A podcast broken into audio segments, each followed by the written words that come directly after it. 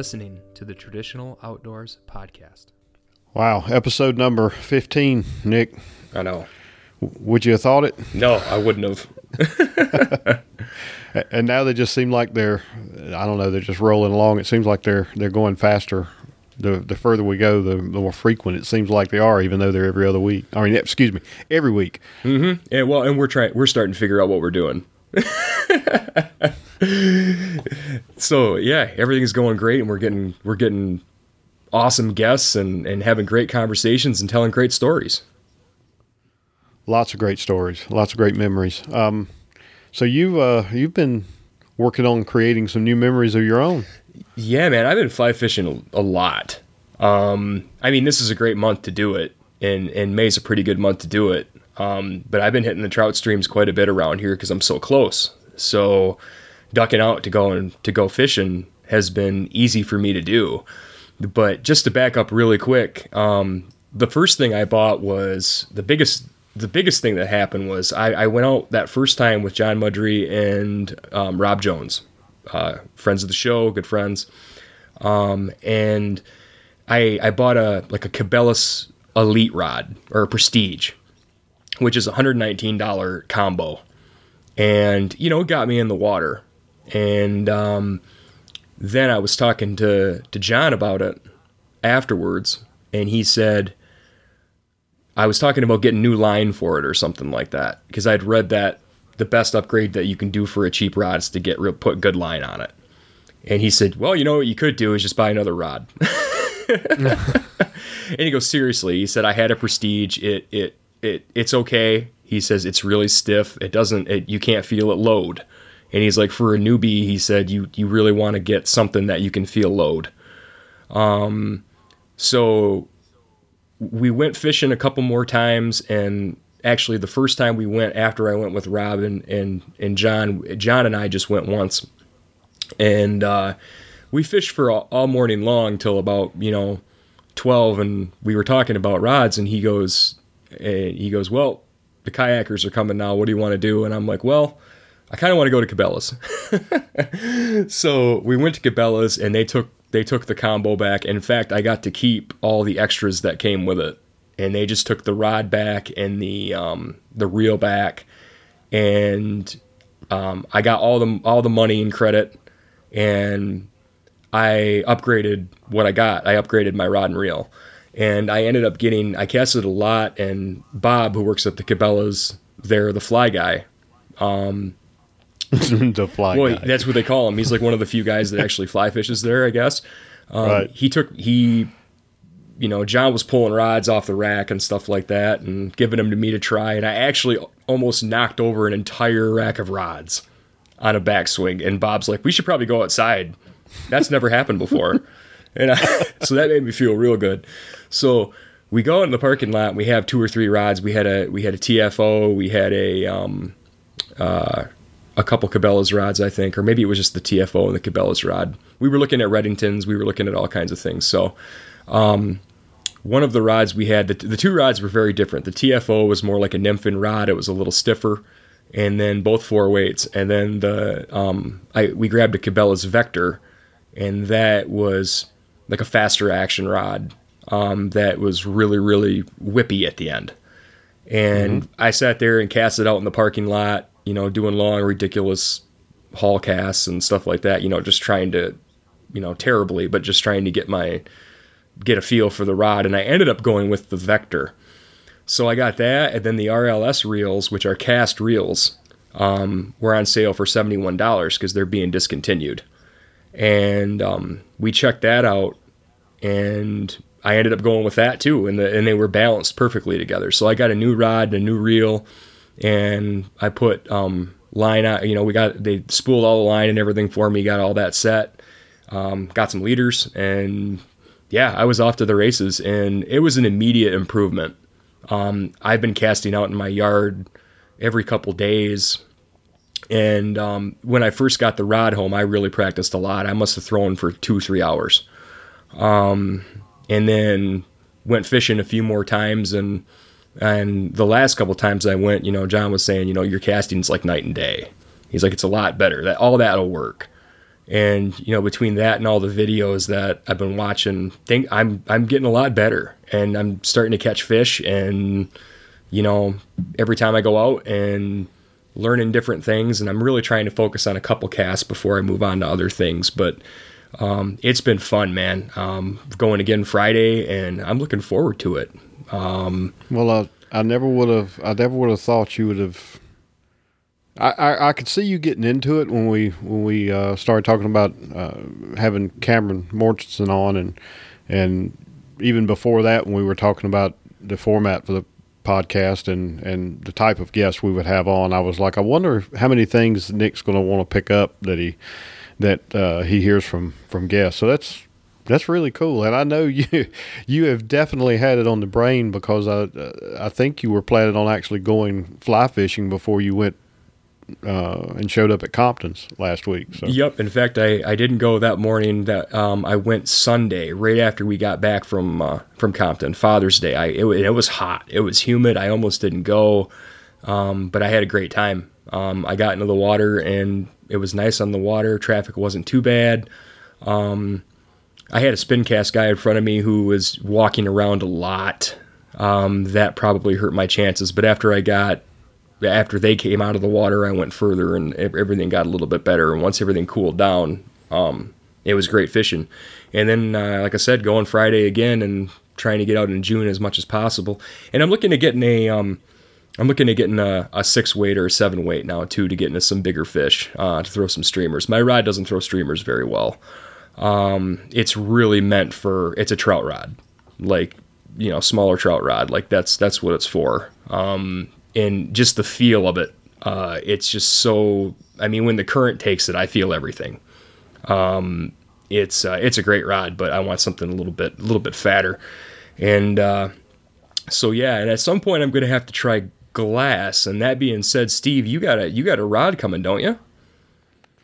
I do. I've got uh, a gentleman by the name of Vern White uh, who does. Um, I think it's White's White's Customs is his is his Facebook page, but uh, he and I chatted right after the the Cameron Mortensen episode, and and he was showing me some rods that he has done, and I honestly just I couldn't I couldn't not order one, so I ended up ordering a a four weight from him. It's a it's a glass blank with a, a carbon core, uh, seven foot six inch four weight, and I've already got the reel here for it. I picked up a, a Ross LT 1.5 reel, so it should be a very sweet combo. He, the reel seat he he made on the um, on the rod is a uh, Purple Heart with with uh, white acrylic and ebony, so it's it's almost reminiscent of a laminated bow the way he's got it put together, but it looks really Oh, cool. it's an absolutely gorgeous rod, and and Vern's in Michigan, isn't he?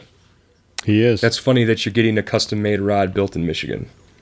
Well, and the the um, the two weight that I picked up uh, right right after we talked with Cameron, I also bought from a gentleman actually in Grand Rapids, not far from you. That's so uh, Scott, right? That's Scott. I actually contacted exactly him right. yesterday.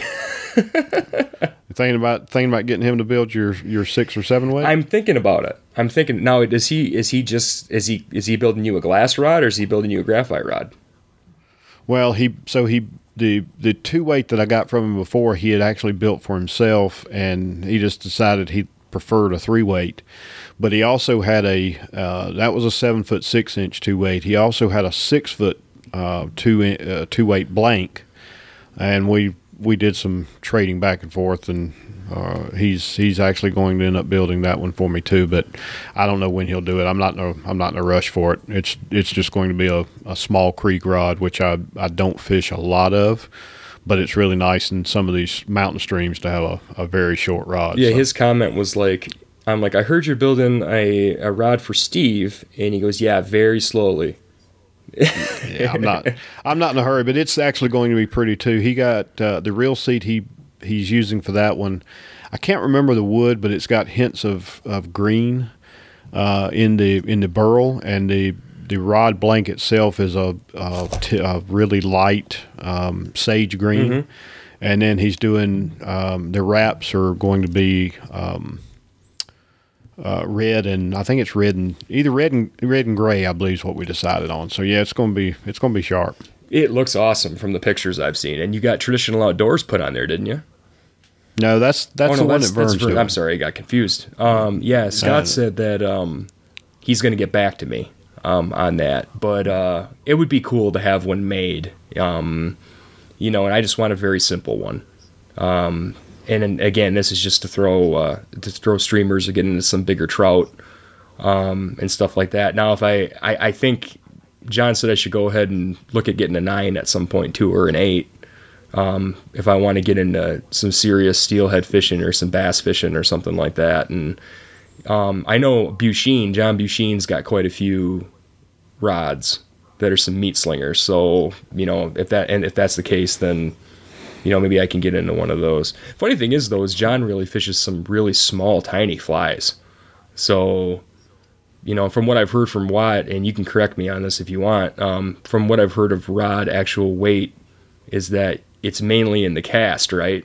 And in the line. You can fight a fish with pretty much anything, but the getting the big flies out there is more difficult on a lighter rod. Uh, Is that true? Yes, yes. Larger flies are more difficult on a lighter rod. Yes, you can play larger fish on a lighter rod, but one, the fight's going to take longer, and obviously you can go too far with that and take so long if you're, especially if you're practicing catch and release. You don't want to play the fish too long because then there's, you know, they're they're stressed out a lot more. But Yep. um, and you and you know you could also, if you wanted to save your money uh, a little bit, I think um, Scott will build rods based on. I know he'll do blue halo uh, blanks because I've talked to him about building me a seven weight sometime way in the future, probably next year. But uh, he does he does offer some other blanks as well. So that's just another thought. Oh, and those are Blue Halo are gorgeous. Um, I They follow are. them on our Instagram account, and it every everything. I'm like, oh man, I would love to have one of those. I'm going to get a glass rod at some point, but that's why I keep thinking. I'm like, well, maybe I should just make this rod glass. Um, but I think at some point I'd like to do what you did too and get like a two weight or something. Uh, something that would be because I really honestly what I'm loving the most, and I know I'm new into this, but I love catching just those normal brown trout in in the Rogue here. Um, you know, I I'd like to get into some bigger fish, yep, but I I I, I could honestly do that all day. You know, And the the rod that you have now is a what weight is it? Four.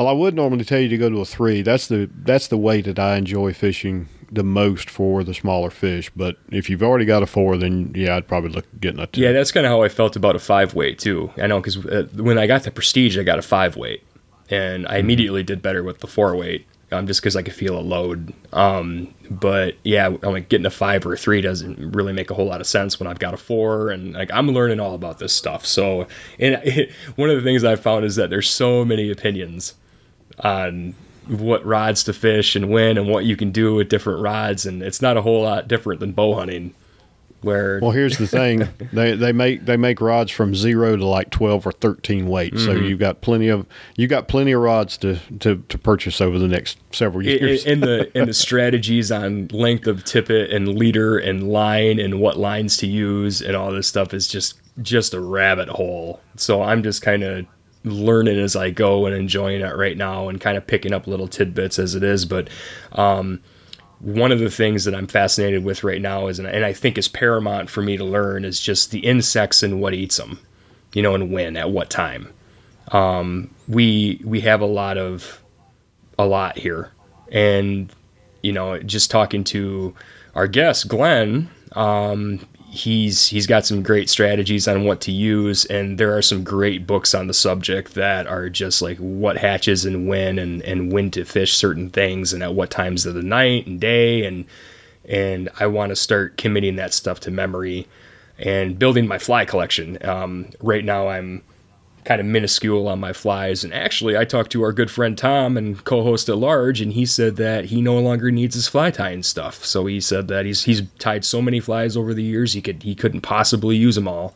So he's going to bequeath his fly tying gear to me, so I can start learning how to tie flies. Um, well, and I'm pretty That's awesome. Yeah, I'm pretty excited about that. In fact, I'd like to get together with Tom. We don't live very far apart. and, Um, we only live. I mean, he's in you know this, but our listeners don't. He's in Grand Haven and I'm in Rockford. That's not that far away. Um, and I want to I want to head over to his house and and spend some time with him and learn and just talk to him and hang out and and I'd like to I'd like to learn some stuff because Tom's been fly fishing for so long too. Um, and like everything else, Tom really nerds out about stuff. he does, and it doesn't surprise me that he's he's tied a lifetime supply of flies. So that that's just that's so Tom. Yeah, it is. It's, it's very Tom. But so, but I guess we we should probably jump into our guest. So uh, let's let's just get over and, and start our conversation with Glenn. Yeah. Our guest tonight is Mr. Glenn Blackwood of Rockford, Michigan. He resides there with his wife of 26 years, Kathleen, his daughter Megan, a son Ian, and along with two field-bred English Springer Spaniels, Grace and Laurel. He also has his midlife crisis, that's his words, not mine, Bosco, a coal black English Cocker Spaniel. Now, for the last 30 years, Glenn has been a fly fishing instructor, guide, national sales manager, and now owns and operates the Great Lakes Fly Fishing Company, also in Rockford, Michigan. Now, Glenn is also known for his knowledge of American sporting literature and authors the Pages Past column for Upland Almanac magazine. He also does book reviews for Ruffed Grouse Society's publication, and as a collector, dealer, and appraiser of angling and shooting books, he has lectured on the topic and appraised collections across the Midwest. When Glenn is not involved in fly fishing, he enjoys sporting literature and wing shooting, uh, collecting original sporting art, and spending time with his family. Now, while I'm still here in Georgia roasting in 95 degree temperatures, Nick is actually on location with Glenn at the Great Lakes Fly Fishing Company. So let's get this party started. How's it going, guys? Well, it's wonderful, and it's certainly not that hot here in Michigan tonight. It was last weekend because I was. yeah, I was going to yeah, say. you know, it's uh, it's a typical Michigan uh, kind of June. Uh, we bounce back and forth from uh, extreme heat and humidity, I guess, to uh, to very comfortable temperatures right now. Mm-hmm. It didn't stop me from going on the water Sunday either. It wasn't actually that bad. Well, I'll be honest. I was I was giving Nick and prepared to give Nick a much harder time about the the temperatures in Michigan because everybody's always talking about how hot it is. And. We drove up um, Wednesday night, and when I stepped out, we stayed with another friend of ours in Grand Haven, and I stepped out of the car in Grand Haven to fill the car up with gas, and it was 65, and it was, I mean, I got a chill just getting out of the car uh, from the, the the temperature change, and uh, was talking about with my other friend how how much difference there was in the temperatures, and it was going to be really nice, and he said, no, not so much. Once you get away from that lake. All bets are off, and sure enough, it was it was pushing hundred on Saturdays. You know, Lake Michigan is uh, the great temperature equalizer. Uh, you know, when it's cold, cold in a lot of places, the coastline's warmer. And when it's hot, hot in other places, the coastline's cooler because of the thermodynamic of the lake. And uh, it, it's one of those wonderful things that Mother Nature has created. Uh, so it's always a little bit different off the shore from the lake. Well, you've got some good you've got some good trout waters nearby too that you can you can definitely get into to cool off, which is also we nice, certainly so. do. Well, Glenn, I know uh, we didn't really uh, bring you on here to, to talk about the weather differences between between Michigan and Georgia. I think most most people pretty much are aware there are some there. So let's just uh, let's dive right in and uh, let's start out with you kind of giving us your your fly fishing story. How did you how did you get started? And and I know it's a long journey, but you know how you ended up owning your own fly fishing shop? Well, really, uh, it, it all goes back to uh, my grandfather uh, and a bunch of great uncles and old men in my life that taught me great things and bad habits at the same time. But uh, my grandfather or my paternal family is originally from central Pennsylvania, uh, about 12 miles to the west of State College. PA, where Penn State is. And my great grandfather was in the timber business, and my grandfather learned to fish as a kid uh, to uh, feed lumbermen in timber camps. And as he grew up and uh, started his career, he was an aeronautical engineer with the federal government uh, based out of Wright Patterson Air Force Base. We always kept a presence in central, north central Pennsylvania. And uh, I grew up there on a bunch of spring creeks and freestone streams, uh, fishing wild trout. Uh, Spring Creek being a famous one, uh, Slate Run, Cedar Run, Pine Creek in the Tioga, Lycoming County areas, uh, and a bunch of small little backcountry freestone streams that are out there. And uh, that's kind of been with me uh, the rest of my life and uh, was the epicenter of what I do today. So I guess it, you know with with regards to fly fishing and transitioning from from Pennsylvania now living in Michigan, you know eh, you've obviously fished probably all over the country. Um, you know, tell us a little bit about what your favorite streams are that you've you fished in, and and maybe give us a little background as to what makes them special. Well, uh, certainly all streams are special anywhere where there's cold water and wild trout are special, whether it's in Michigan, whether it's in Pennsylvania, New York, Vermont, New Hampshire, the Smokies, Yellowstone, which is the greatest piece of property in the public trust, in my view. Uh, they're all special. If you ask me where what I hold the dearest, it's always going to be those freestone streams uh, in Spring Creeks of Pennsylvania because that's where my epicenter is. Uh, that's where I learned to fish. That's where my mentor memories, whether it was my grandfather or great uncle Gib or Foxy Steer, um, Blanchard Holt, Pat Holt, I, I, can go through a litany of old men that people don't understand, and, and nor should they. But that's kind of that epicenter. Um, and not to sound morose or macam, but uh, my grandfather, before he passed away, um, he caught his. La- I can tell you, take you exactly to where my grandfather caught his last fish. Uh, my father passed away two years ago. Uh, I can take you to where he caught his last wild trout um, and pontificate about the stories that went with that. Uh, but that epicenter of family, of faith, of wild fish, of cold water, of conservation um, is much more important to me than uh, the biggest fish or uh, how many fish that you catch in a day. Um, each fish is special, each wild fish is special and uh, you know it, it's not the largest fish I ever caught in my life or the most fish I ever caught in my life that I remember. Um, it's the the special fish or the hard fish that uh, that become uh, important to us, or to me anyway. Wow, I mean, you're you're really speaking like, I mean, I'm just I kind of just hear speaking in like literature and stories already. I can tell you're a big fan of outdoor literature and the heart of everything that we believe in at traditional outdoors. And you're already you're I know how a writers talk, and you are talking like a writer right now. So I got to ask you, when did you start writing about fly fishing? Uh, you know, I, I'm a really pent up outdoor writer, uh, though I uh, write a couple columns and have done some things. Um, I started writing, uh, you know, off and on back in college, and have had some things published uh, across there and had some successes.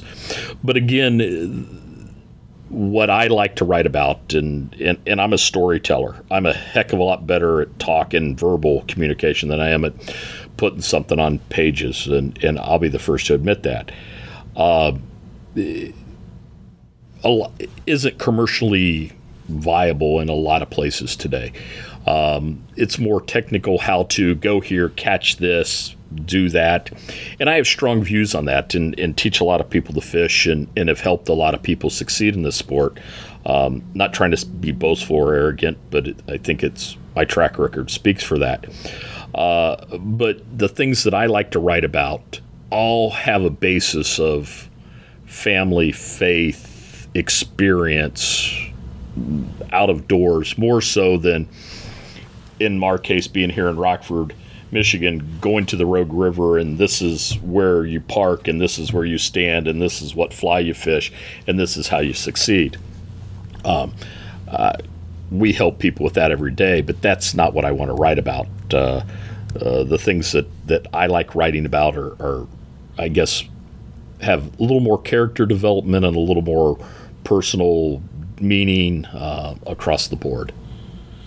I'm the same way. Um, when I first started writing about outdoors things, there was two ways I could go, and I somebody somebody told me this early on. They said, "Well, you can either write, and you can do how-to writing, and that's how they always refer to it as how-to writing, step by steps." And he said, "You know, a lot of people can do that, or you can write literature."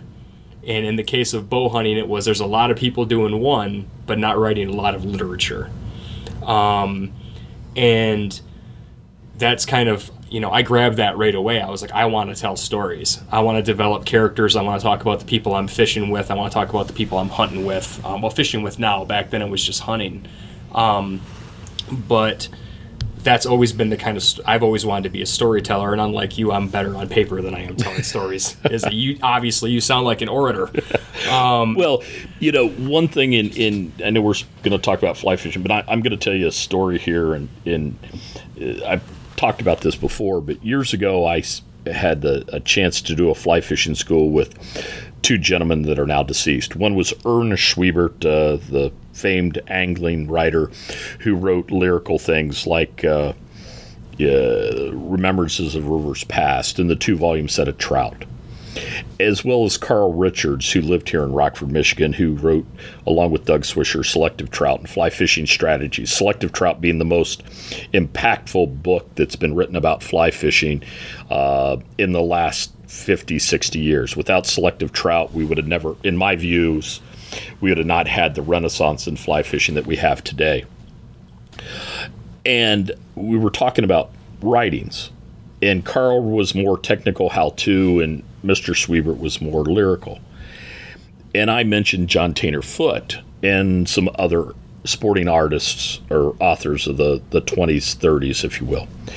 And Mr. Schwiebert made this point that the reason that those writings were so strong is they had 20, 30, 40, 50 years of writing experience and 20, 30, 40, 50 years of shooting and fishing experience. And when John Taintor Foote or Corey Ford or Burton Spiller or himself or Robert Traver, any of the great sporting artists, Gene Hill, that we think of, blended the two together, they were pretty magical. But at this time to date, when this was, he said anybody that had a word processor from IBM predates computers, a word processor from IBM that had caught two fish thought they could write a fly fishing story. And that really resonated with me. And I think if you look at the, the overall genre of sporting books, why is Robert Ruark and The Old Man and the Boy considered a classic? Why is Ruark's Horn of the Hunter considered a classic?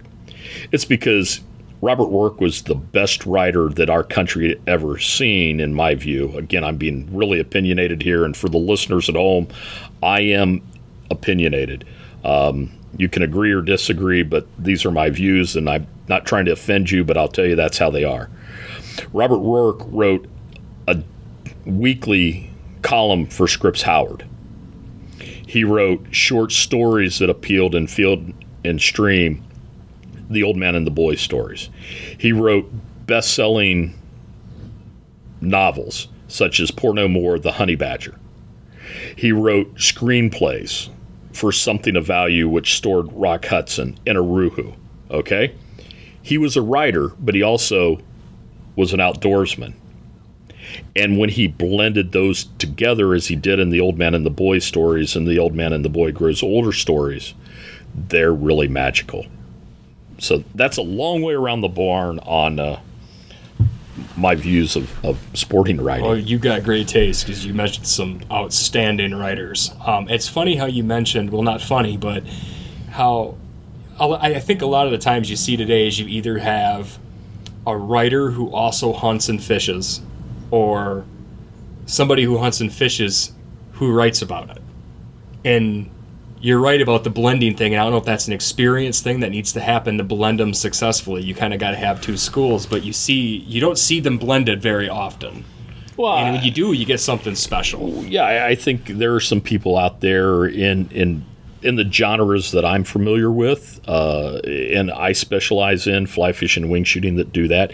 But it, it takes a little bit of time. You know, I'm 55 years of age. What I thought I knew at 25 about this sport, whether it's shooting birds over dogs, grouse and woodcock primarily, and and for those who are listening, there's three reasons that I live in Michigan, and that's trout, grouse, and woodcock but it- whether it's shooting birds over dogs or catching fish on a fly, what I've learned from the time I was 25 when I thought I was really good.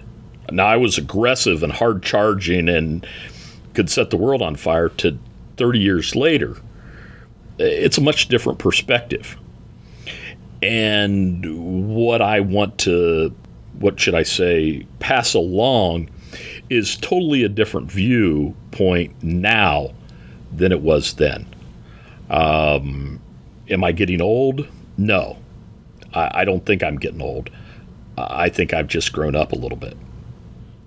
I was getting ready to say, but you're you're as you age, and and I say this because I I I see it myself. But as you age, you start looking at the world through different lenses, and things mean things mean different different things to you now than they did 15, Oh, 20 years. ago. There's no question about that.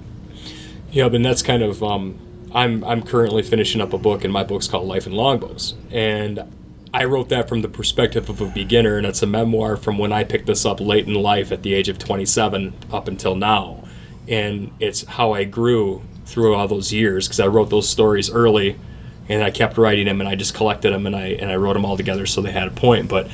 Never during that process did I ever think I'm going to speak like an expert on this. That's not who I was. Or did I ever try to make myself look better than I was? It was more of the bumbling amateur novice up until where I am now, which I bumble a little less in my mind. Well, but I think that's important. You got to be who you are at You that know- time. you know the the thing of it is is we all bumble in the outdoors Uh, anybody I, I mean again you have lots of different views and i'll come back to, to fly fishing and i was taught this at an early age if you misrepresent i'm going to use the term misrepresent the number of fish you caught or the size of a fish or whatever the scenario is by and large, nobody cares. I spend six days a week in my fly shop and I hear lots of fishing stories. Okay? and I'm happy when somebody catches a good fish or catches a lot of fish or someone finds success. But if somebody makes a, a 14 inch fish 16 inches or a 16 inch fish 18 inches, it, it doesn't really matter. The only person they're lying to is the person that's looking them back at, or misre- misrepresenting, I should say, is the only person that looks them back in the mirror. Um, I mean, I, I can tell you that, and I, is it embarrassing? Is it disappointing? Um, I spent a night floating uh, the Au Sable River here uh, a week ago with a really nice guide, some really good friends. I didn't land a fish. Okay. I didn't land a fish. It was off. It was catatonic. It was sullen. We all go through those days. Um, uh, now, I could sit here and say I did this or that, but at the end of the day, the only person I'm BSing is myself because no one else cares if Glenn Blackwood catches a small fish, a medium fish, a big fish, or lots of fish. They it just doesn't matter. It's all the personal ethics that you have and what you take back from the being outside. Yeah, Steve and I have had this conversation too, where it's more like, well, you know, we want to do it our way. You know, we do a lot of hunting on public land and things like that. I hunt a lot from the ground. Um, you know, it's never, I've never done it the easy way. I've always jumped right into the hardest way I could possibly do something, or I was willing to go. And and Steve's from that mold pretty much too. And th- it's funny you mentioned the misrepresentation thing, because that's Steve. We've talked about this often, haven't we? We we have, and I in fact I was sitting here, kind of rolling, listening to what you were saying, Glenn, and rolling it through my head, and it's it's it's different. In a way, it's different because you know the uh, fishing. A lot of times, uh, and I'm not speaking for you, Glenn, so you can definitely speak in here, but you know, catch and release is kind of the the, the big thing now. Um, I have no problem keeping, as long as it's it, it's legal to do so, keeping a fish if I'm gonna have it by the campfire, you know, beside the stream later that evening, that kind of thing. But a lot of times, and most of the time with trout, it's catch and release.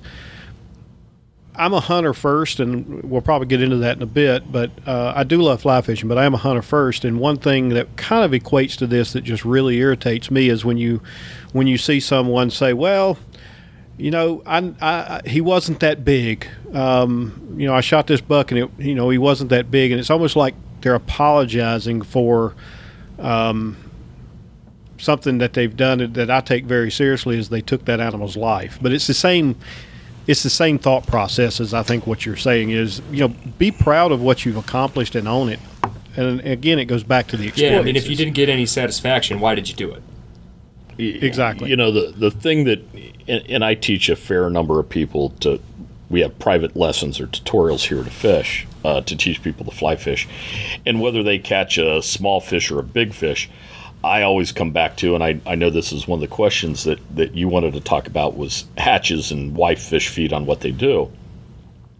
All fish are professional eaters. Fish don't understand catch and release.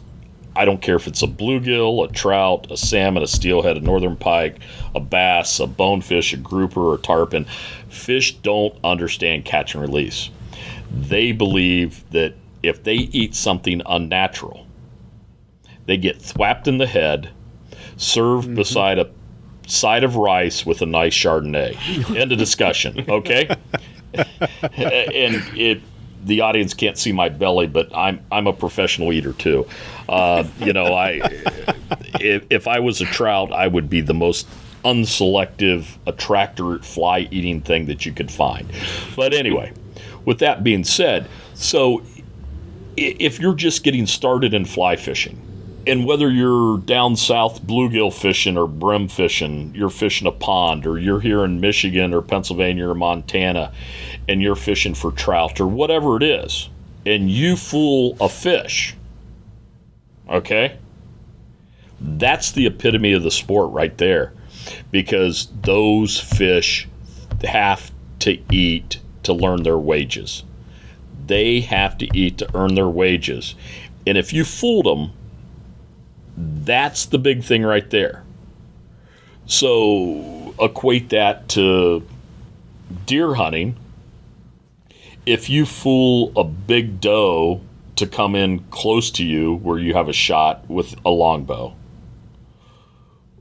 or you, you a spike horn or a four point or the buck of your dreams, that becomes the ethical, moral decision whether you're going to come to full draw and release the arrow or not. Because you've already won the battle, in my mind. And I'm not a bow hunter. I mean, I run gun dogs for grouse and woodcock, and and that's a whole different game. But you've already won the battle. That's what it's all about. After that, it's just the decision of what you the next step. Uh, I mean, I this is going to sound really stupid uh, to a lot of people, but you mentioned that black dog that I've got this this little cocker spaniel. It's a field-bred cocker spaniel. It's way too long of a story, but I can tell you that if Steve Pulios is right here. He witnessed me two or three times this year where that dog had a hard flush and good dog work on a bird that I had a chance to shoot. And I didn't shoot because I was so enthralled with the dog work. Okay? I was so enthralled with that dog work and making sure that that dog did what he was supposed to do up to the point where he flushed the bird and after the bird was in the air that I didn't pay any attention to the bird. Um, now, am I a bad hunter because of that? Am I a more ethical hunter because of that? No. that's just what works for me and and everybody has to find that equilibrium But the most important part to you at that time was the experience of watching. was the dog. experience of that black dog there is no question about that Well, for not being a bow hunter, I think you pretty much summed what we're all about up altogether. that was really good. Um, you know, and on that, you you brought up the uh, your. I, I was in the shop the other day and I was picking your brain. Um, and I'm sure I'm going to be doing that a lot in the future on some things. But you brought up two analogies on fly fishing or picking flies, and they were the garden and the cheeseburger. And you were talking about fish being professional eaters. Can you explain those for our listeners? yeah it, it all comes back to and there, there's a, a couple things you have to buy into to, to believe these analogies. Um, but these are analogies that i teach and i think they have merit. One is that fish are professional eaters. They only eat what is natural in order to survive. That's the first premise you have to buy in on. Second premise is a fish is going to feed on what is the most abundant bait that is there. There's no difference between fly fishing and conventional fishing, except our lures and flies are a little different. Okay? And how we cast is a little different. Fish are fish, they eat what they eat. So, the garden analogy is you may have heard of match the hatch and all these insects and all these flies that are out there. Okay, think of your vegetable garden, and because I'm here in Michigan, I'm going to use Michigan analogies because I'm most familiar with them. But the first thing that comes off from our garden each year is asparagus.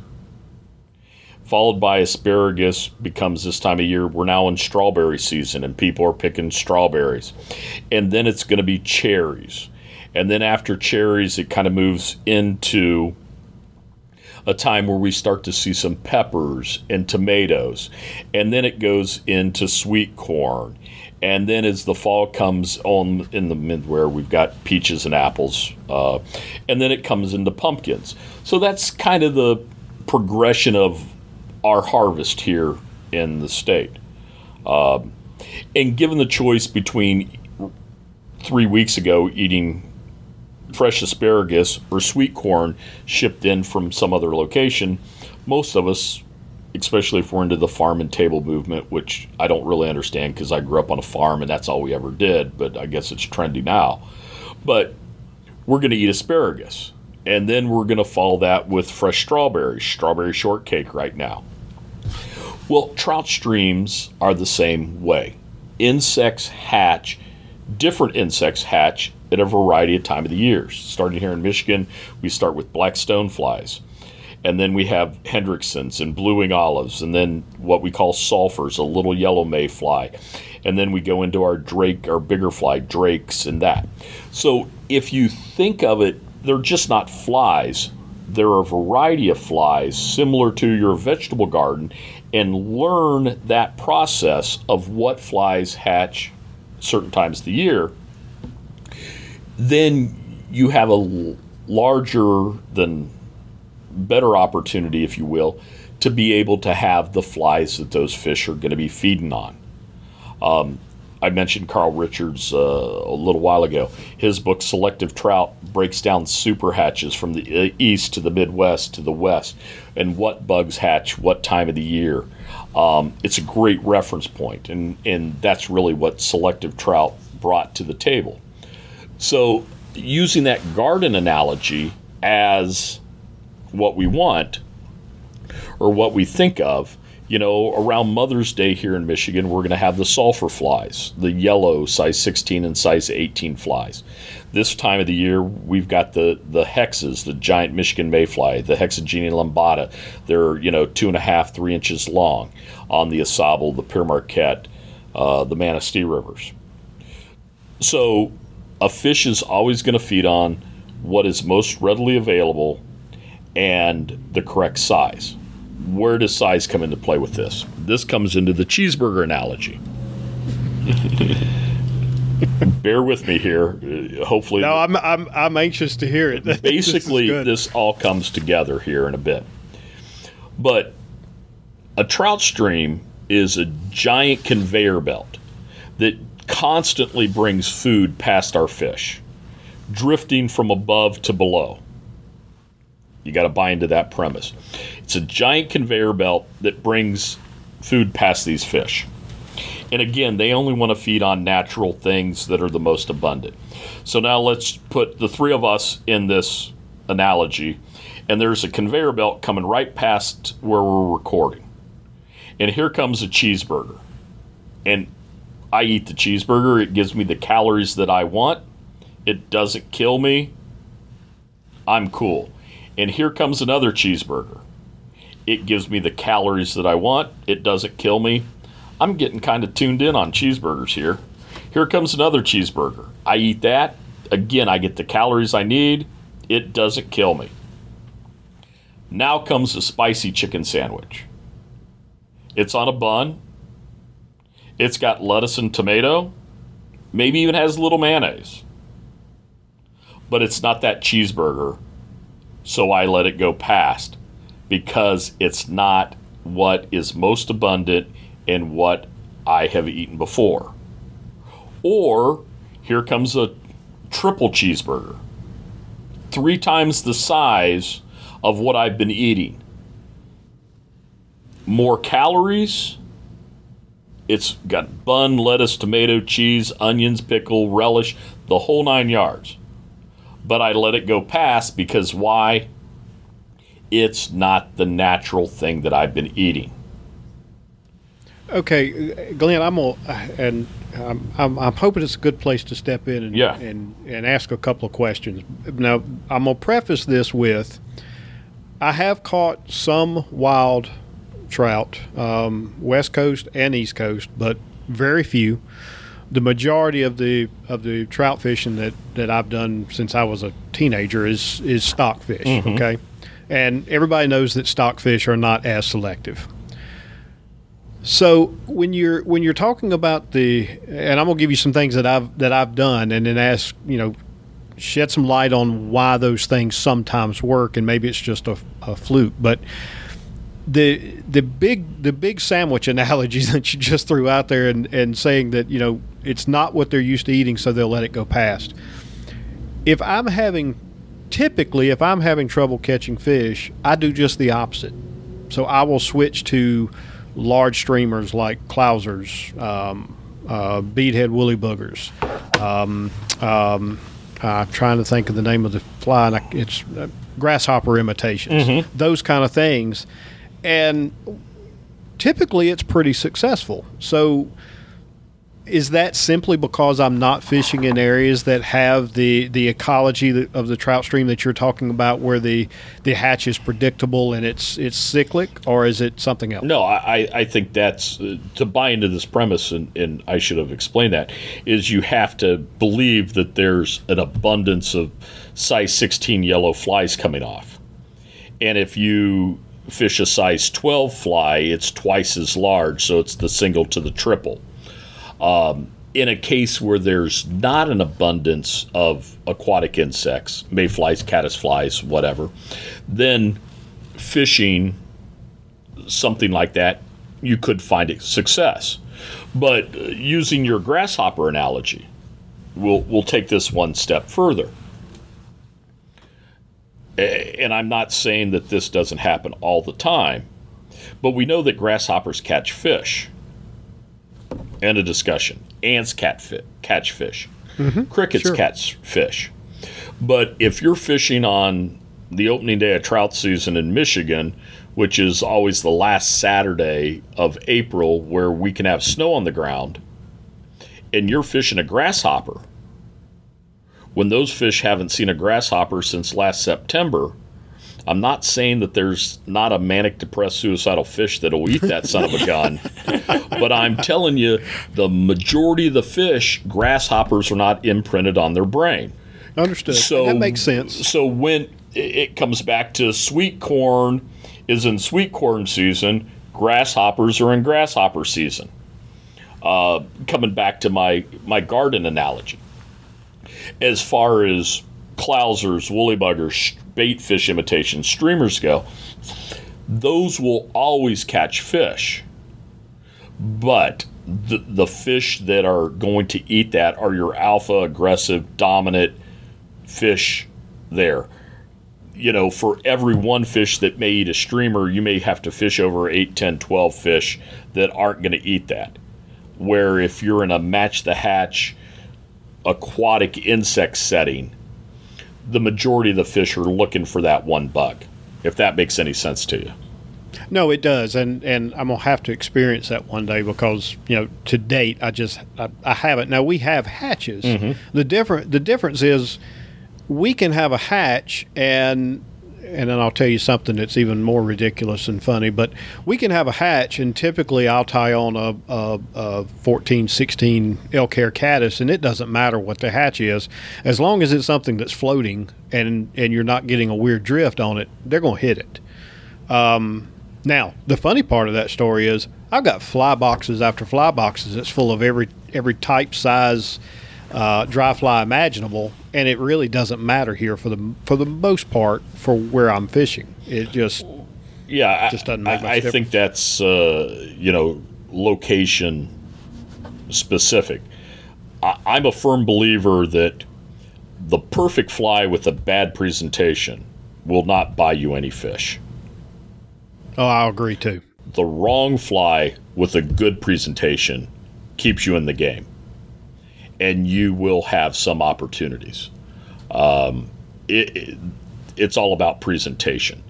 Um, but again, trying to narrow that that selection down, trying to narrow that selection down to where if the fish are feeding on size 16 caddis, and you're fishing a 14 caddis or an 18 caddis, you're not right in the game.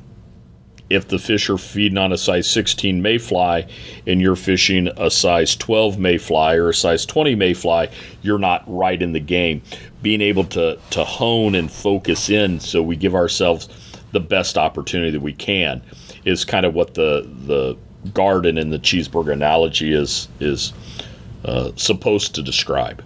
So basically, in listening to all that, what I've now decided is I'm, I'm, I'm gonna have to sit down and start doing a lot more reading. I mean, you know, it's it, here we can have. You know, there are times you'll be on the streams and midges are all that'll work. And again, there are times that you'll see where. Um, you know they're they're pretty much hitting anything that, that touches the water, and that's usually again in a hatch. But you're talking about fish that are um, that were that were raised, you know, in a um, for for stocking. So it's it's not like they're wild.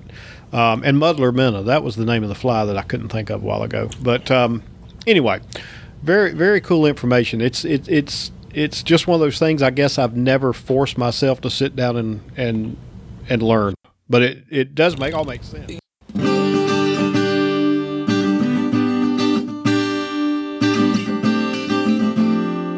This week on the Passing Down Tradition segment, I want to take a few minutes to introduce everyone listening to a great website that I found earlier this week. And really, the focus is related to taking a kid fishing.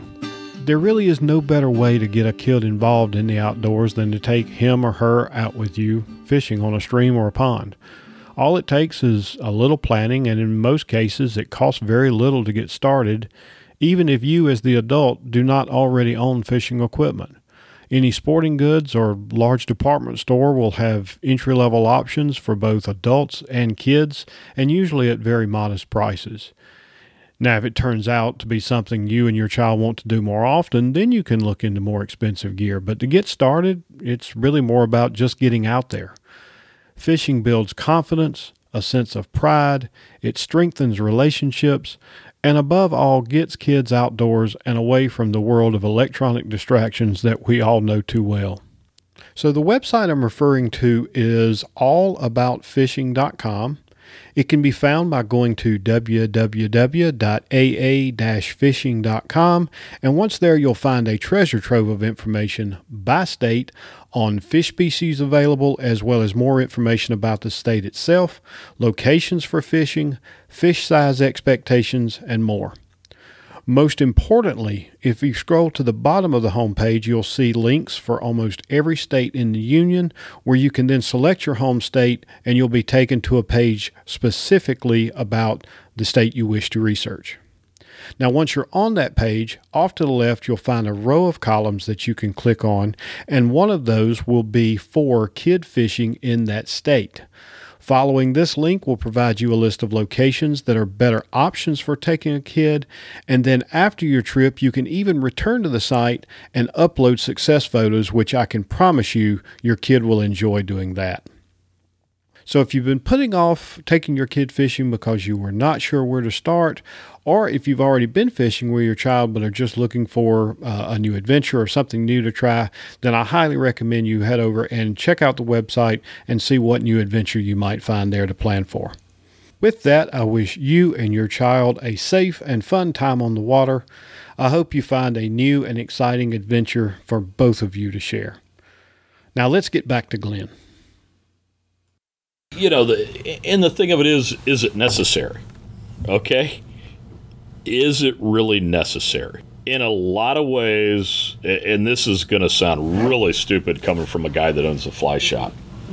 Okay, I think a lot of in our sport today, and we talk about being outside and how important it, of it is, and and all of that, the experience of it, with all the knowledge that's out there today in book form, on the internet, social media, whatever the scenario is, there's a heck of a lot more reasons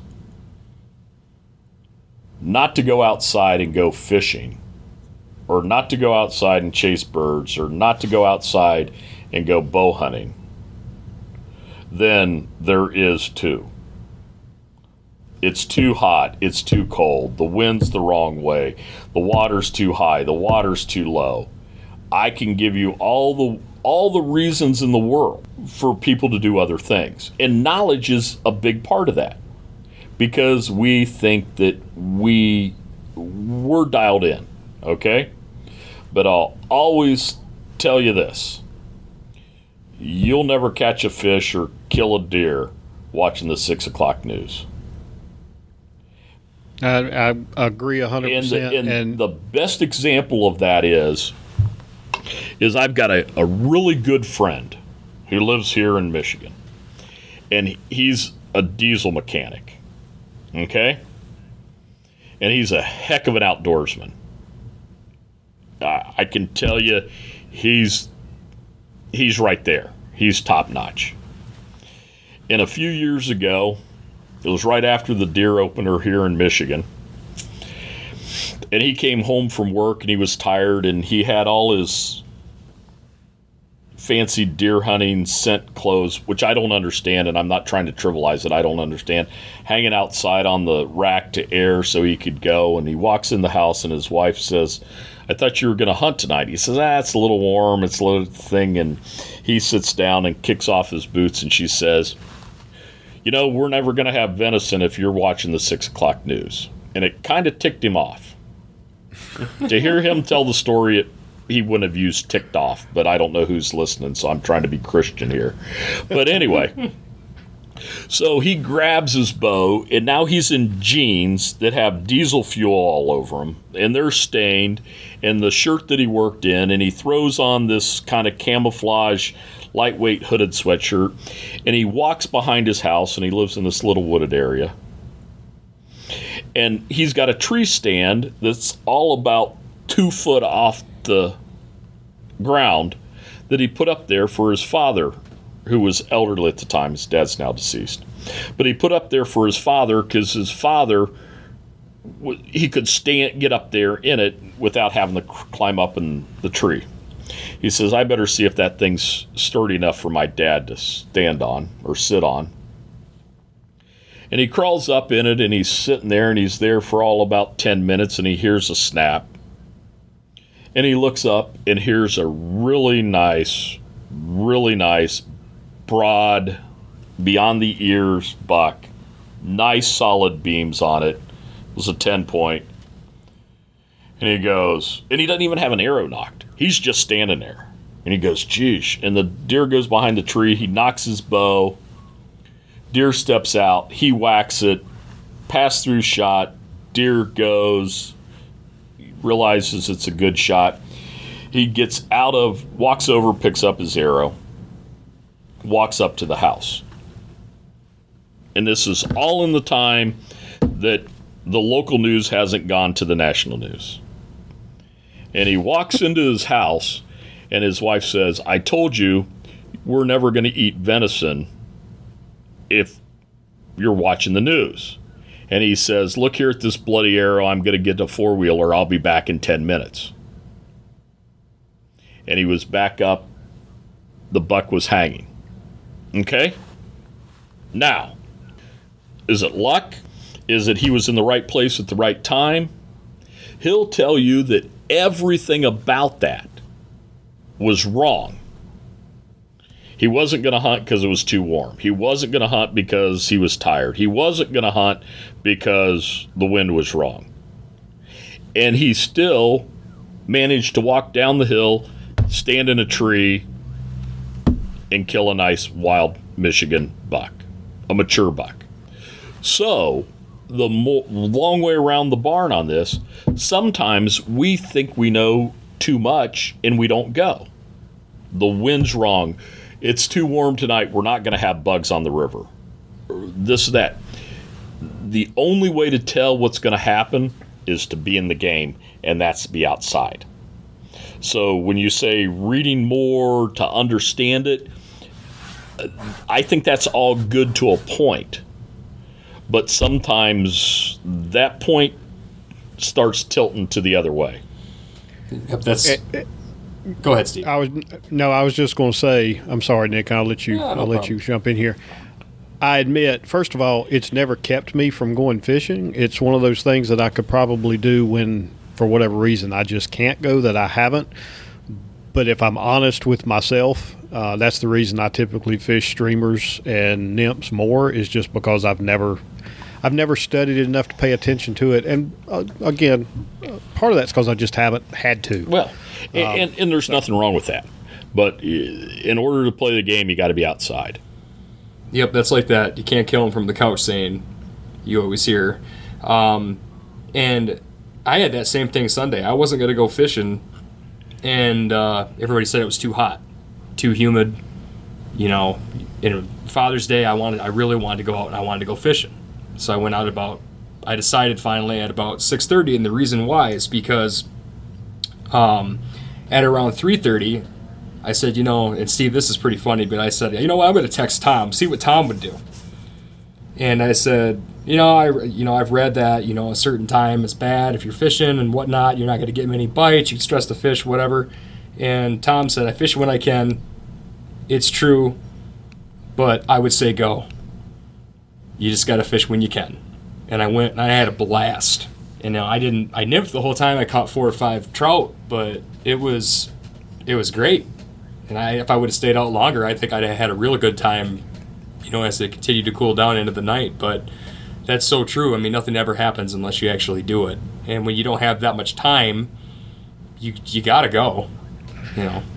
So, so Glenn, I, I'll be honest. I was doing some of the uh, just a little research, looking at different things online um, about you, and I, I was torn about it whether or not to even bring this up. But you, you kind of opened the door on it with, you know, if you can go fishing, go fishing. Um, so. It, it based on what I based on what I read across, it looks like there was at least one one situation that you've been in in the past where you probably shouldn't have been on the water fishing. Um, you know what I'm talking about? Oh, are you talking about getting struck by lightning? I am. I'd, I'd Oh, like to- gee, where did you like come up hear- with this one? Uh, I'd like to hear a little bit more about that. this is, uh, and and I'm glad you brought it up uh, because there's a message here. No one needs to learn from my stupidity. Yes, I've been struck by lightning. Uh, it's a, a terrible experience. Um, no one should go through this. Um, I have lost a, a significant part of my hearing because of it. And for outdoorsmen, the most important thing that you have is your ears. You may not think that, you may not pay attention to that, but if I was going to counsel one thing to young people that are listening today, protect your ears. and I don't mean protect your ears by wearing shooting protectors when you shoot. I'm talking about earbuds and music and concerts and all of that. Because I lost significant hearing in both ears. And when you're, again, using a trout fishing analogy, where you're on a bubbling, babbling trout stream and it's getting dusk and a fish feeds, your ears help you locate it more than your eyes, especially if you're night fishing with our hexes. It's your ears that point you to that. If you're grouse hunting and you're in thick tag alders or you're in a popple stand and a bird flushes, it's your ears that directs you to that. My ears don't do that anymore. And I got 20, 30 years, I hope, of good fishing and shooting ahead of me. And my ears are only going to get worse because I was stupid. But anyway, so take care of your hearings, the first thing. That and sun protection. I'm going to put sun protection in the same thing. Um, we talk more about it now, and there's great clothing out there, but sun protection is another thing that, that everybody needs to be aware of. Um, skin cancer is a pretty nasty thing. Um, anyway, a few years back, we were going out east to Pennsylvania. It was August. It was a week before family reunion. I had Miss Kathleen and the kids with me. It was trico time. Tricos are really small mayflies that hatch in the morning. And it was going to be great. I was going to fish every morning, get done fishing, be back by the time the kids woke up, had breakfast, spend time with the kids on our way out, we get to kind of like Toledo, and from Toledo to State College, six hours. It just it's a toad strangler. I mean, it's just dumping rain. The creek gets blown out and ugly, not fishable. Days are 75, 80 degrees, beautiful. I'm thinking the creek's going to get better. That night, another thunderstorm comes in and it dumps rain all night. The creek's worse. Next day, 75, 80 degrees, beautiful. Next night, another thunderstorm comes in. The creek's blown. It's I, I'm not fishing. Again, why am I not fishing? Because the creek's blown and high, and the fishing's not going to be any good. And I got family. I'm making a bunch of excuses. So this goes on for several days. The Friday night, and now you got to picture this. It's Friday. It, it stops raining like on Thursday or uh, Wednesday night. Doesn't rain Thursday. Friday is there. Saturday is the family reunion. I'm coming home Sunday. So the only time I can fish is Friday afternoon. And my dad and I go to the creek. And the water's high but murky, but there's some fish feeding. Um, and I catch a few fish, and there's some bugs starting to come off and we got to drive back across the mountain, which really isn't a big mountain, but it's back across the mountain to where our house is for dinner, and we're just grilling out on the deck because my mom and sister and wife, everybody's making stuff for the family reunion the next day. And I leave my waders on. I tell my dad I'm going to just drop him off, choke down a hot dog. I'm going to go back and fish because it's my last chance which is what I do when I start back up over the mountain and it starts raining and it's raining like skull size raindrops. I mean, these are like bigger than Oreo cookies. It's just dumping. But I got raincoats, I got waders, I'm cool. Maybe it'll blow over and I keep going to the creek. And I get to the creek and it kind of dissipates a little bit. And I get out and grab my rod and all of a sudden there's a crack of lightning.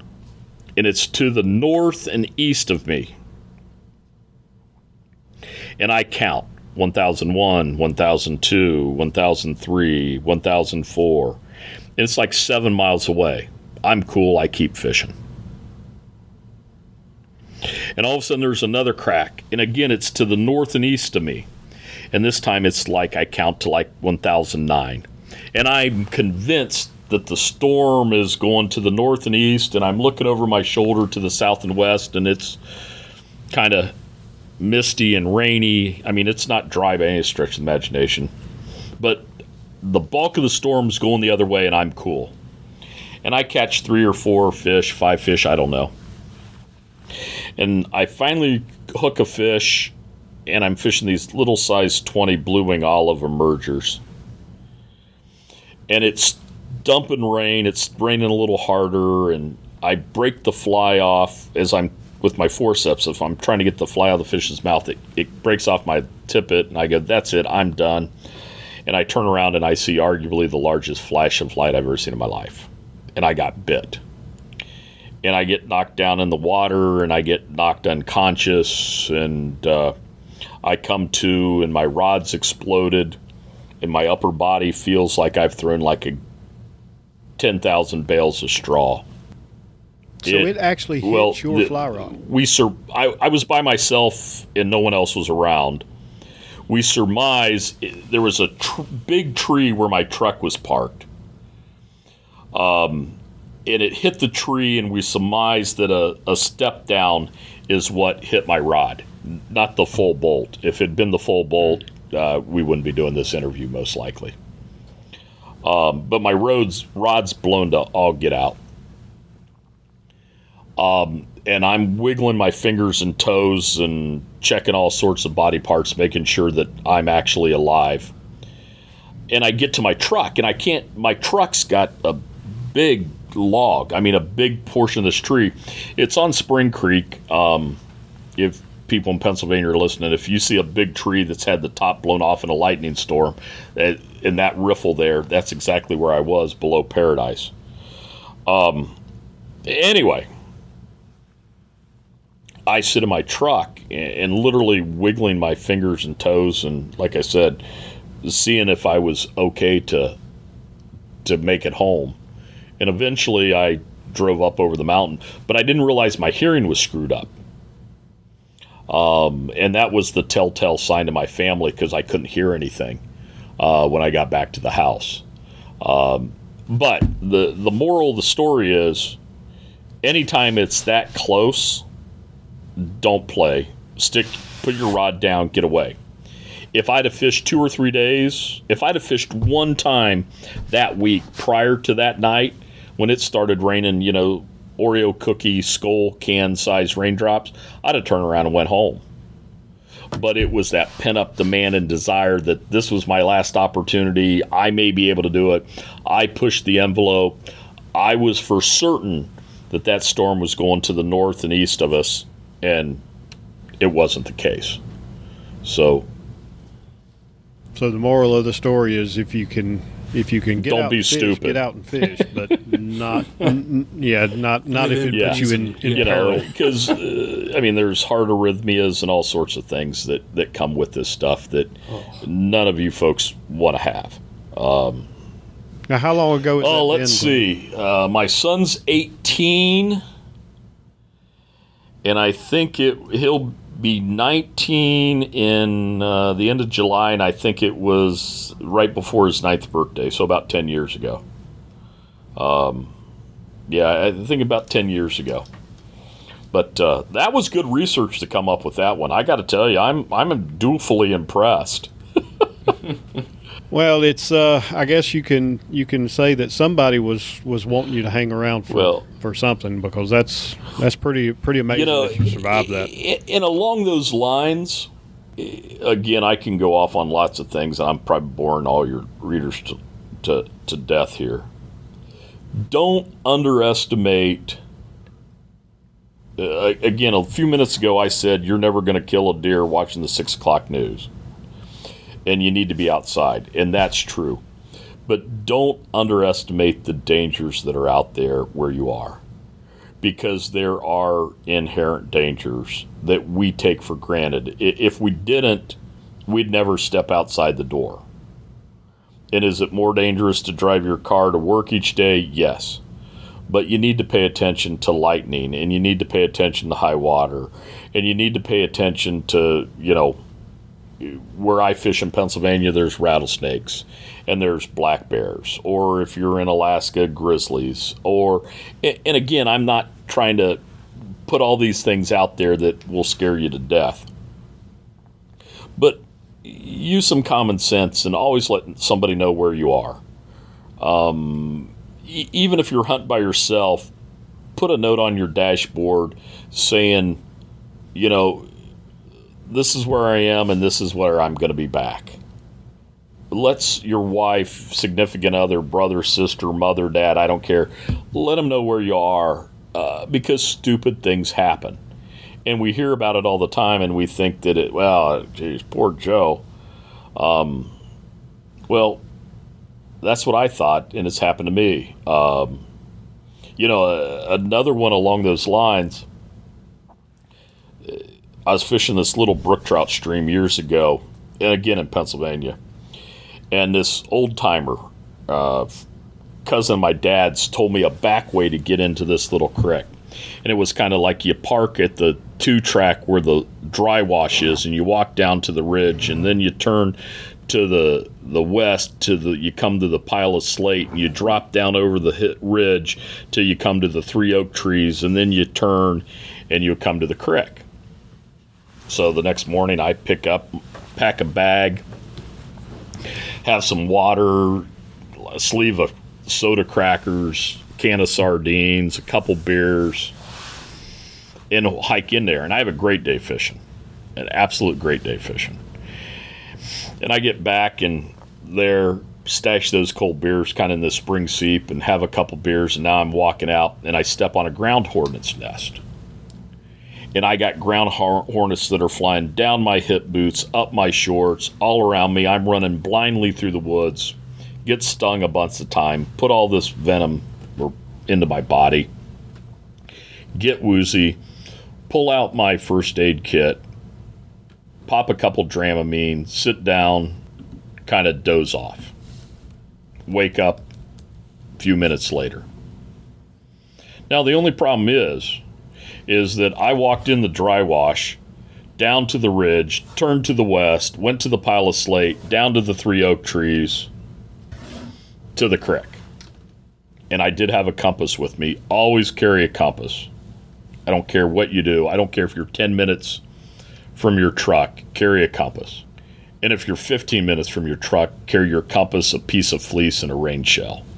I not trying to be a wimp here, but sage advice. But anyway, but I have no idea which way I ran. I have no idea if I ran north, south, east, or west.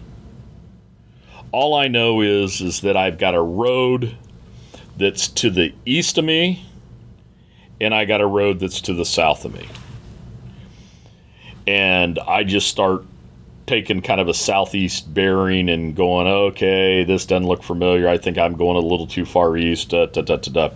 Long story short, I came out about 400 yards from my truck. Um, but if it had been worse, hell, there was nobody that knew where I was. I mean, I was in the middle of nowhere.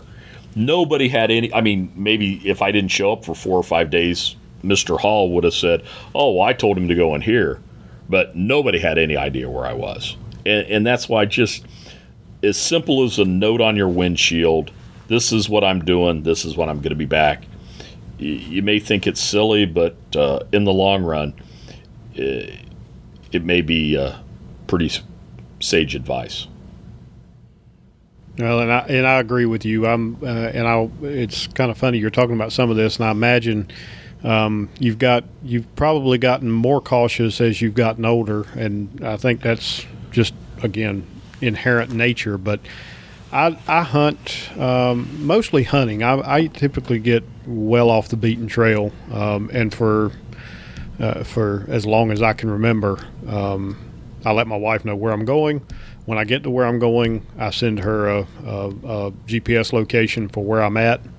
Um, if I have service, and most of the time I do. But it, it is good advice. I mean, because anything can happen, and it's and the, the exposure and the shock is what typically will will will kill you. It's not necessarily what what may have happened, but if you if you can't get out or somebody can't get to you in time, you're yeah. I mean, it's just so, uh, silly things happen, and and and I guess I I put myself in peril more times than I should, just because I was headstrong or obstinate, which aren't really good traits. Uh, but I guess there's some I have. well, Glenn, I'm going to take you away from from the trout fishing for, for just a little bit. We're we're kind of getting towards the, the the end of our hour. I don't want to keep you any any longer than we need to, but I did want to ask you. Um, so you've mentioned that you're an upland bird hunter uh, a couple times through this, and one of the things that I had in my head that I wanted to ask you was, if for any reason um, tomorrow you had to choose to do one or the other between fly fishing and upland bird hunting for the rest of your life, which one would you choose and why? Oh, for the rest of my life or one time? Because I'll, I'll Um, I got to look at this because um, uh, let me answer the question in in two different ways. Um, for the last few years, I don't know, 20 some plus, 25 plus years, I've made my life in the fly fishing business and I have no qualms. I've been very blessed and I wouldn't trade it for the world. But when you make your passion your occupation and you do it five, six, whatever days a week, you need a distraction. And that's where the, the bird hunting comes in. Uh, training dogs, running dogs. It's it's not about actually shooting grouse and woodcock. It's about the dog work to me um, along those lines. But if you told me that I was going to die tomorrow and I could do one thing in my life, I hate to say this, but uh, I'd probably kick my family to the curb and uh, I'd want to be on a trout stream. I'd want to be having selective wild brown trout feeding on size 16 18 mayflies, preferably spinners. They don't have to be huge fish, they just have to be wild and they just have to be selectively eating. And I got to see if I have enough uh, uh, gumption, if you will, to be able to fool them and catch them. Uh, that's, to me, that's the epitome of sport. It's the epitome of man versus nature. And when I say that, that's my epitome. I'm not saying that fly fishing's better than X or bow hunting or Y or whatever. Uh, that's what I'd say trips my trigger to sound trite. Um, but I'd want to have wild trout on a cold water trout stream selectively eating small bugs. If you told me that I had to do one or the other for my remaining years, my short term answer would probably be continuing training and, and running gun dogs because the nature and the dynamics of of dog work. But the longevity of fishing is probably longer and so i uh, you know i pride myself on we hunt some some we hunt pretty hard um and, and i'm not trying to be boastful here but i'm the type of guy that you have limited days that I have limited days where I can be in the grouse and woodcock woods in October and early November in Michigan. And I'm going to take advantage of every single one of those minutes that I can. So, my concept of a, a, a hunting lunch is a frickin' bologna sandwich and a Gatorade between grouse spots doing 80 miles an hour to get to the next spot, 70 miles an hour because sometimes we're on two tracks and I don't want to think that I'm aggressively driving there. But uh, so, but once you get to a certain age, you you physically can't do that anymore, or you can't do that as well anymore. But you still can fly cast, whether it's in the front of the drift boat or, or whatever. So. God, that's a long way around the barn again to, to answer Well, that. hey, that's a hard question. that Well, there's th- there's. I'm sorry. There's there's two things I'll say there, Glenn. Well, uh, one is you, you managed to find a way to um, twist my question around so that you get to do both. and and the other thing I'll say is I'm glad I asked it the way I did instead of asking you if you could only do one uh, tomorrow. Because now you're the one that's got to go and explain Oh. to your family why Yeah. you answered the way you, you know, my family already owns that. You know, one of the we t- we we talked I about books did. earlier on, and there's a classic Gene Hill story, um, and I, I can't remember what book it's in right now, but again, this uh, one of those classic stories where uh, he, there's this guy in his deathbed, and he's he's kind of pulled his family all around, and he's apologizing that instead of sending his kids to the the private schools, he sent his dogs away to be trained by a professional trainer and be field trialed. Instead of going to Disney World or some family vacation, he went Atlantic salmon fishing there, and and he goes through this litany of things that, looking back on his life, he uh, he's done, and and then the gentleman takes a deep breath and says, "But then on the other hand, I have shot a hell of a lot of birds and caught a lot of fish." so, uh, not right, not wrong, not different, but there is some macabre uh, humor to that. So, well, let me ask you this, and not to beat a dead horse on this one, but do you think your answer to that question would change if you didn't work in fly fishing for a living? I mean, anything anything we do, whenever you kind of oh. turn your passion into work, you know, it, it changes over time. And like you said, you needed that release you know, I, I certainly. I, I don't know if it would because I still came back to that. There is something incredibly, to me, and, and I'm being personal and candid here. There's something incredibly therapeutic and Zen like religious about moving water especially cold mountain trout water. Um, and I've said for years, and, and, this may seem philosophical or metaphysical or, you know, whatever. And my grandfather said the same thing, and my dad said the same thing. We go to the river really not to catch trout. Uh, that may be an added bonus um, or is an added bonus if you're if you succeed. But we go to the river for the magic of it, for the tactleness of it. It is so. A cold trout stream is the most sensual, tactical, sensual thing that you can find.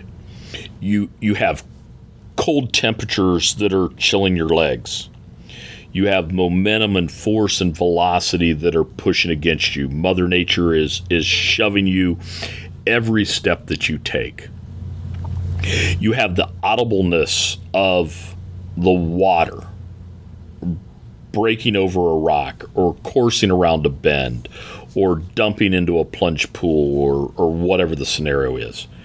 You have the visualness of a fish feeding or the visualness of the surrounding areas. It is so sensory filled and impactful. And again, in, in my views, and not saying they're 100% right, but nothing else that I do, nothing else, and again, you, you've got aromas of the river and of Laurel or, or whatever's going on. Nothing else that I know of combines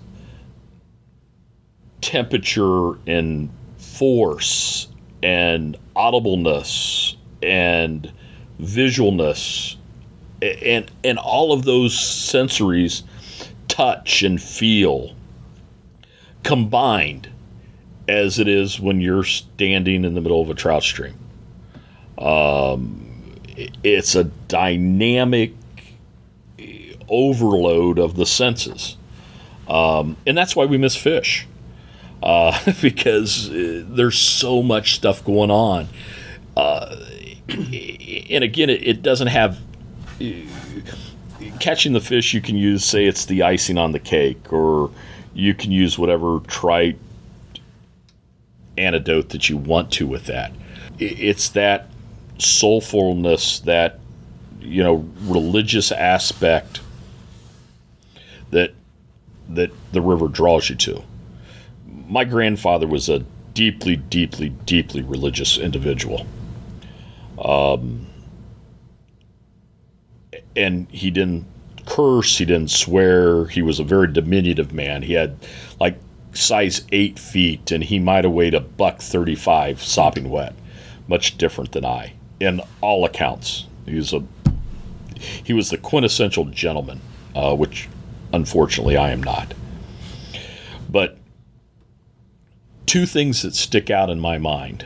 One story that I tell about him is one uh, one Sunday morning we had gone out east to Pennsylvania and we'd arrived on a Saturday, which is not what we typically did, but for some reason we arrived on a Saturday and um, and this was back before highways and it took us all day to get out there.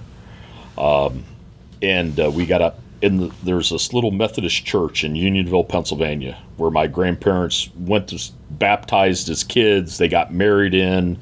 It was the quintessential little church in this little town where they grew up. And my grandmother says something about going to church, and my grandfather says, No, Glenn Robert and I are going to go up and fish Better Run.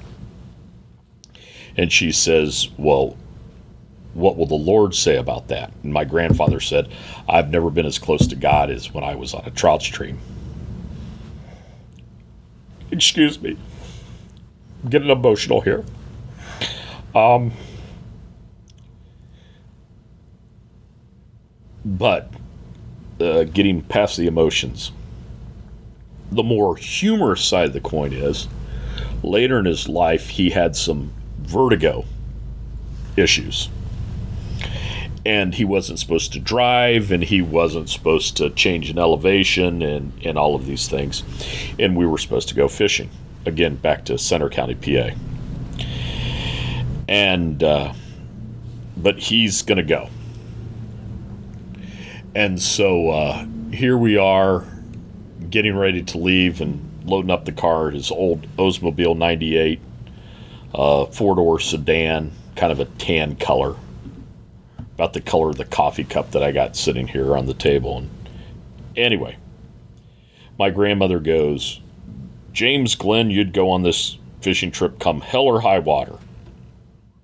And my grandfather retorted, Hell yes, high water, well, we'd just have to see how bad the stain was. And we got in the car and we drove away. Honest guy, we got in the car and we drove away. And he looked at me, and I had just turned 16 and I was driving because he wasn't supposed to drive. He said, uh, "How much time you got?" And I was like 16 years old. I'm with my grandfather. I said, "Well, I, I got all the time in the world." He says, "Well, it may take her a couple weeks to calm down after that one." and we stayed and fished for two weeks. Honest to goodness. Wow. Um, but uh, again, this may sound sappy or, or whatever but it goes back to the importance of being outside. It goes back to the importance of mentors. It goes back to the importance of uh, the historical significance of this, you know? Um, because that's where the epicenter is. It's not about the fish. It's it's not about you know it's not about me shooting another grouse over my black dog. It's about the opportunity that my black dog, through his genetic instincts and what little I've done to train him, has the opportunity to flush that bird and retrieve that bird because that's what he was bred to do. It's not about, you know, whatever. It, it's it, the, the end result is the end result you know, as Orgasset Ortega said, the end result of hunting is the kill, but that is not the end result of the hunter. And I'm paraphrasing that quote. Uh, the great Spanish philosopher uh, in Meditations of Hunting wrote that. Um, but you know, the the end of hunting is the kill, but that is not the end of the hunter. Um, eh, you know, and maybe that's a sappy way of looking at it, but it's the way that I do.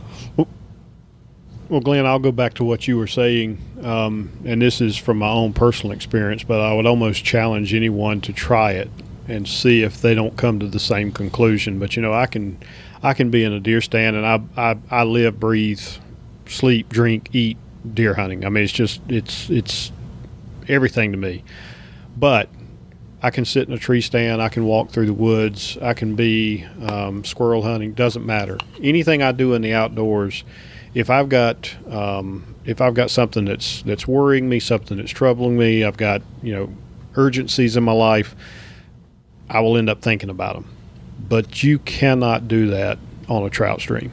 It, but I mean, it, it's just it's impossible to think about other things that are not good or not positive or not wholesome. You just uh, I can't at least I can't do it. I, I've never I've never spent a day in the water that I was that I was angry or or worried about it's anything. just the sensory overload of it all. Like I said, all those tactical Yep. senses that uh, are, are bombarding you all at the same time Yep. makes it pretty special. I'll add to that. I've never felt. I mean, all, all I've done is is like live, eat, sleep, write about longbows.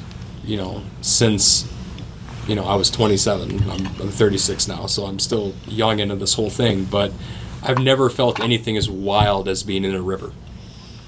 No matter where I've hunted, it just that really hit with me or it struck home with me when you said that because it's true like you feel like you're totally at the mercy of something let you're yet you're standing tall and you're you're connected with everything um, so that's that's great Well, well, Glenn, we have uh, we've we've kept you tied up and away from away from your store and potentially away from your family for for probably long enough. Um, I, I want to tell you how much I've enjoyed talking to you, and I do truly look forward to to meeting you one day soon. Thank you so much for Well, for not a problem. Thank you us. for the invitation, and uh, I hope uh, your audience uh, hasn't been too bo- bored by my pontifications.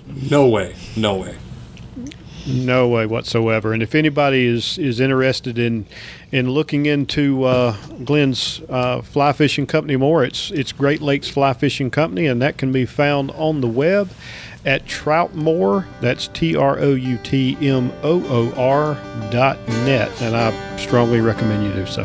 Glenn, thank you so much. You have a great rest of your day, and Nick, I will be talking to you soon.